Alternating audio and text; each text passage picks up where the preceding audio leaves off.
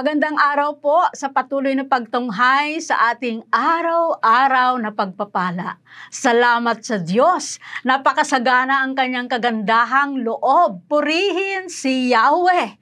Ang pamagat ng topic ko po ngayon ay nakita at nahabag. Pero bago po tayo pumunta sa ating aralin, tayo po ay munang manalangin sa Panginoon. Aming Ama sa Langit, salamat o Diyos sa pagkakautaong katulad nito, Panginoon, upang kami ay makapagbahagi ng iyong mabuting balita, o Diyos. Pagpalain mo nga, Panginoon, ang mga nakatunghay ngayon. Dalangin ko nga, o Diyos, na maranasan nila, Panginoon, ang kasaganahan ng iyong kagandahang loob sa bawat anggulo ng kanilang buhay. Gayon din, Panginoon, yung aking ibabahagi ngayon, samahan mo nga po kami, Panginoon, sa pamamagitan ng iyong banal na Espiritu Santo upang ito, O Diyos, ay aming maunawaan at maisapamuhay sa aming buhay. Sa pangalan ni Jesus, Amen.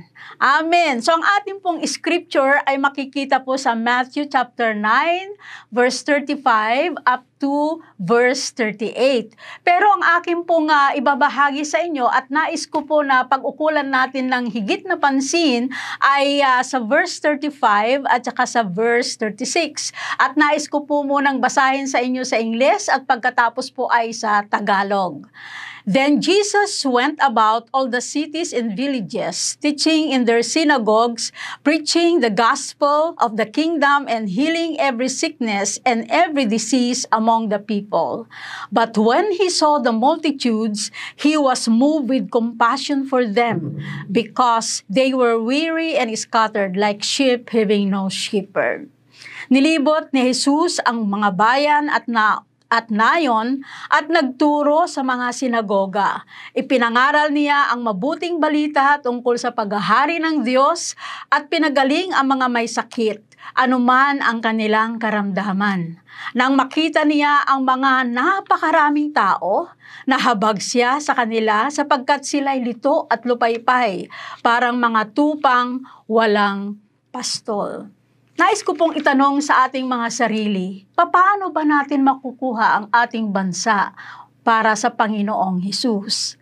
Ang sabi po dyan sa verse 35, si Jesus nilibot ang mga bayan at nayon at ipinangangaral ang mabuting balita. Ang mabuting balita ay ito po yung mensahe ng Panginoon, ang kanyang pagliligtas sa sinumang sumasampalataya sa Kanya. Ang uh, paghahari ng Diyos, at ang kanyang kamatayan sa krus at ang kanyang uh, muling pagkabuhay upang mapanumbalik ang nasirang relasyon ng tao sa Diyos. Nasira po ang relasyon ng tao sa Diyos dahil po sa kasalanan. Yan po ay nakasulat mismo sa Romans chapter 3 verse 23 na ang lahat ay nagkasala at walang sinumang karapat dapat sa paningin ng Diyos. At dahil nga po ang tao ay nagkasala, may kabayaran po yan. Ang kasalanan, ang kabayaran niyan ay kamatayan. Sabi po sa Romans 6.23, sapagkat kamatayan ang kabayaran ng kasalanan, ngunit, salamat sa Diyos, may ngunit. Ito po ay uh, pag-asa. Ngunit ang kaloob ng Diyos ay buhay na walang hanggan sa pamamagitan ni Kristo Jesus na ating Panginoon. Ang Panginoong Diyos ay ayaw po niya. Hindi po niya nais na isa man sa mga tao ay mapahamak o mabulid sa impyerno. Sabi nga po sa 2 Peter chapter 3 verse 9, the Lord is not willing that any should perish but that all should come to repent, repentance. So bawat isa po ay binibigyan ng pagkakataon ng Diyos na magsisi at magbalik loob sa Kanya. Kasi ayaw po niya na tayo po ay mapasa impyerno. So ngayon pong araw na ito, ito po ay pagkakataon natin na ibinibigay ng Panginoon para sa atin na tayo po ay magsisi at manumbalik sa Panginoon. Dahil ayaw ng Diyos na ang tao po ay mapunta sa impyerno. Ayaw niya na tayo ay mapahamak. At nais ko pong basahin sa inyo sa Ezekiel chapter 33 verse 11. Sabihin mong ipinasasabi ko na akong si Yahweh, ang buhay na Diyos, ay hindi natutuwa na ang sino may mamatay sa kanyang kasamahan. Ibig kong siya'y magbagong buhay. Sabihin mo ngang magbagong buhay sila pagkat di sila dapat mamatay sa kanilang kasamaan. So ito pong talatang ito o itong verse na ito na, ating, na aking binasa, ay ito po ay isang panawagan, isang apila para sa mga hindi pa kumikilala sa Panginoon na magsisi at magbalik loob sa Diyos.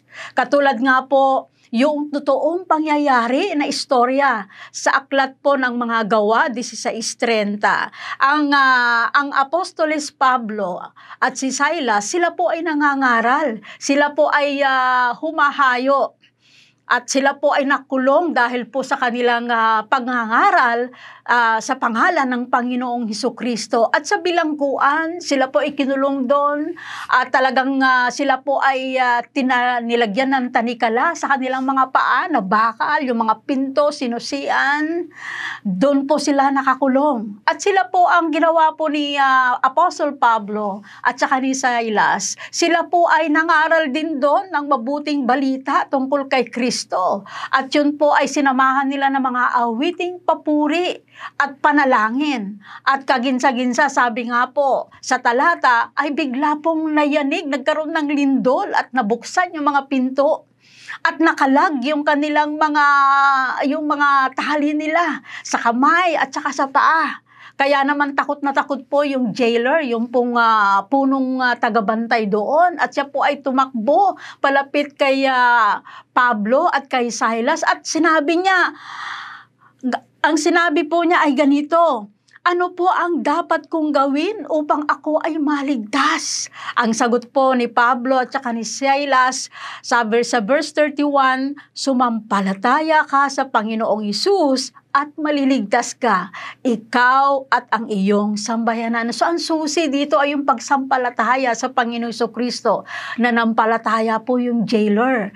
At hindi lang po lang siya kasama ang kanyang buong sambayanan. Sila po ay kumilala sa Panginoong Kristo at sila po ay naligtas. Now, sabi nga po sa Ephesians 2:8-9 na sinabi po ang uh, kagandahang loob ng Diyos dahil sa kanyang kagandahang loob tayo po ay nangaligtas sa magitan ng ating pananalig at pananampalataya sa Panginoon. Ang sabi pa po doon, hindi sa ating mabubuting gawa kundi ito ay kaloob ng Diyos, ibig sabihin regalo, libre. Wala na tayong dapat gawin sa kaligtasan na ito na ibinigay sa atin ng Panginoon. Upang hindi po tayo makapagmalaki sa Kanya ay ako mabuti ang gawa, ako nagbibigay ng donation, Okay? So, ito po sinabi, wala po tayong may pagmamalaki sa Panginoon.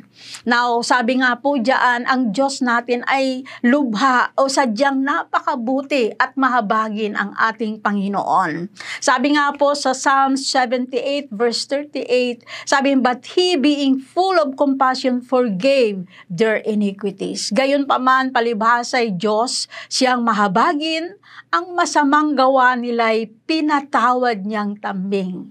Dahil sa pag-ibig niya, hindi sila wawasakin. Kung siya'y may magalit, ito'y kanyang pinipigil Amen. Praise God. Ganun po katindi ang uh, pasensya ng Panginoon sa atin. Ang kanyang habag sa atin na binibigyan tayo ng pagkakataon na tayo po ay manumbalik sa ating Panginoon. Sa aklat po ng Jonah, nakasulat kung gaano kamahabagin at mapagpatawad ang Diyos. Ang lunsod ng Nineveh ay handa na pong gunawin ng Diyos dahil nakita niya na sobrang sama na ang mga taong naroroon. Pero bago gawin ng Diyos ang bantang paggunaw sa lunsod ng Ninive, dahil ang Diyos ay Diyos na mahabagin, inutusan muna niya si Prophet Jonah na pumunta sa Ninive upang ipangaral ang salita ng Diyos. Magsisi sila sa kanilang kasamaan at magbagong buhay. Dahil kung hindi, Sabihin mo, sabi ni Lord, sabihin mo, gugunawin ang Ninive pagkaraan ng apat na pong araw. Wow, grabe ano, binigyan pa sila ng Panginoon ng pagkakataon upang sila ay magsisi at magbalik loob sa Panginoon. Dahil kung hindi, sabi doon, itutuloy ng Panginoon yung kanyang uh, banta na paggunaw sa bansang Ninive. So ang mga taga Ninive po, sila po ay uh, naniwala. Sila po ay uh, nanampalataya. Naniwala sila sa babala. Sa kanila nawawasakin sila. At sila po dahil sa kanilang paniniwala, sila po ay nagsisi.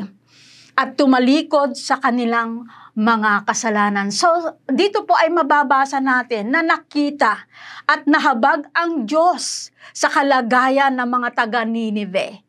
Kaya hindi po niya itinuloy yung bantang paggunaw sa Ninive. Dito po ay uh, makikita natin na inilalarawan dito ng Diyos ay puno ng pag-ibig at awa na handang magpatawad at magligtas sa sinumang mananampalataya sa Kanya. Katulad ni Jesus sa binasa natin kanina sa Mark chapter 9 verse 35, si Jesus nakita niya ang kalagayan ng mga tao. Sila'y lito at lupahipay, walang pag-asa. Si Jesus po ay naawa at nahabag. Sabi po nga sa Ingles, Jesus was moved with compassion. Ito po ay katangian ng Diyos, yung pagiging mahabagin na dapat bilang mga mananampalataya, ito rin po ang dapat na magkaroon tayo ng katangiang katulad ng Panginoon Kristo na maging mahabagin doon sa mga hindi pa nakakilala sa Panginoon. At bilang mananampalataya, maging mahabagin din po tayo kailangan ng tao si Jesus. Ipangaral ang mabuting balita ang walang bayad na kaligtasang alok ni Jesus, buhay na walang hanggan. Tayo po ay manalangin sa Panginoon. Aming Ama sa langit, maraming salamat o Diyos sa iyong mga salita. Dalangin ko nga, Panginoon, na ang bawat isa sa amin, Panginoon, na nakakilala na sa iyo, Panginoon, na sinabing Kristiyano, mananampalataya mo, ay kami, Panginoon, ay matutong humayo, wag magtago. Humayo, Panginoon, at hanapin ang mga wala pa, hindi pa kasama sa iyong kaharian. At dalangin ko rin, Panginoon, ang mga mga nakatunghay na ito, O Diyos, na nakapakinig ng iyong pagliligtas, O Diyos. Dalangin ko nga, O Diyos, na sila, Panginoon, ay lumapit sa iyo, Panginoon, at humingi ng tawad at lubos, Panginoon, at tumalikod sa kanilang mga kasalanan. Salamat po, Panginoon, sa iyong awa at habag. Salamat po, O Diyos, sa iyong pagpapatawad. Ito po ay suma sa bawat isa sa amin. Purihin ka, Panginoon, magpakailan-kailan kailanman sa iyo ang kalwalatian, karangalan at pasasalamat sa dakilang pangalan ng aming Panginoon at tagapagligtas, Hesu Kristo. Amen. Ang pagpapala ng Diyos ay sumasa inyong lahat